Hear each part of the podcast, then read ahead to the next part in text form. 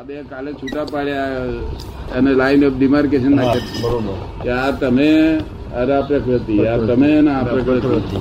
અને ભગવાનની કૃપા ઉતરી એટલે આજે તમને રાતે છે તે એનું લક્ષ્ય બેસી ગયું. લક્ષ બેસી ગયું. સમજ પડે ને?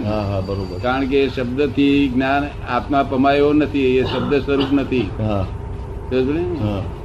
એ શબ્દ સ્વરૂપ નથી. બરોબર. પુસ્તકમાં ઉતરે એવો નથી. કે આત્મા આવો છે અવક્તવ્ય છે અવર્ણનીય છે નિશબ્દ છે.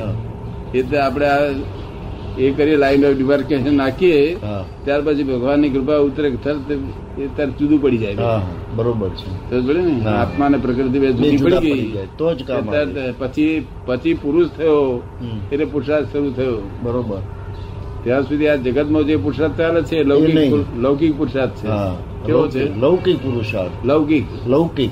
એટલે ભ્રાંતિમાં પુરુષાર્થ ભ્રાંતિ ભ્રાંતિનો પુરુષાર્થ. પુરુષાર્થ. કે પુરુષાર્થ કરું આ સાચો પુરુષાર્થ કહેવાય. બરોબર. આ સાચો પુરુષાર્થ અને આ સાચું ફળ આપે છે. હા હા. અને પેલો પુરુષાર્થ તો ફળે કે નાય ફળે? નહીં ફળે. બરોબર છે. એ પરિણામ ગમે નહીં પુણ્ય પાપના અધીન છે. હા. બરોબર છે. પુણ્ય પાપના આધીન છે પેલો પુરુષાર્થ અને આ પુણ્ય પાપ ના અધીન નથી. હવે આ સ્વતંત્ર પુરુષાર્થ થયો. બરોબર. એટલે હવે તમારે જેટલું પુરુષાર્થ કરવો એટલો કરવો. તમારે કર્યા કરવો. સમજ પડી ને? તમને હું શુદ્ધાત્મા થયો લક્ષ બેસી ગયો?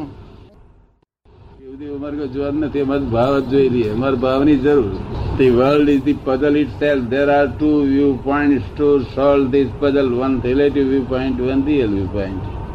કાલે રિલેટિવ અને રિયલ બે વ્યૂ પોઈન્ટમાં ડિમાર્ક લાઈન ઓફ ડિમાર્કેશન નાખી આપી તે તરત જ ફળ મળી ગયું ને. પ્લાનલાલ વેદ કે મને મળી ગયું ફળ કે છે આ બેને કે છે મને ફળ મળી નહીં. હે? એટલે શ્રીમદ રાજચંદ્રે કહ્યું કે મોક્ષ સરળ છે સહજ છે સુગમ છે. પણ તેની પ્રાપ્તિ દુર્લભ છે ખીચડી કરતા હેલો મોક્ષ છે. કાલે કઈ ખીચડી કરવી હોય ને તો માથાકૂટ પડે. હા. ચૂલો હરગાવવો પડે ને દાળ લાવવાનું ધોવાનું કરે ને બી હરગાવવું પડે ને કાકડી નાખવી પડે ને. આમાં કાલે કઈ કરવું પડ્યું કલાકમાં? પછી મહેનત કરવી પડી છે. એટલે મોક્ષ સરળ છે સહજ છે. પણ પ્રાપ્તિ દુર્લભ સાથી ગઈ? કે જ્ઞાની પુરુષ નથી હોતા. મોક્ષ દાતા પુરુષ હોતા નથી. એ કોક વખત હોય છે ત્યારે આપણું કામ થાય. નહીં તો થાય. નહીં તો અનંત અવતાર સુધી ભટક્યા તો કશું વળે. થાય. અને હોય તરાંતરાય કરવું કોણ થયો? જયારે કોક વખત હોય તારા અંતરાય આવી સમજ પડે ને? અને પછી આ પરપોટો ફૂટ્યા પછી ગમે તું બોમા બૂમ કરશે ને તો એ નકામું તો પછી એનો કશો મિનિંગલેસ છે સમજ પડે ને? પણ સારું છે. સમજ પડે ને? અને બીજા તીર્થંકરો છે એ બધા કામ લાગે. સમજ પડે ને? હેલ્પફુલ.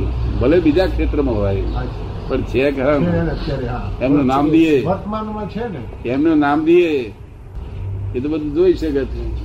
એ આપણને જોઈ શકે તમે એમને ના જોઈ શકો. એટલે દાદા ભગવાન થ્રુ બોલ લખાયું. સમજ ને અમારે મીડિયમ જોઈએ એમાં. માટે.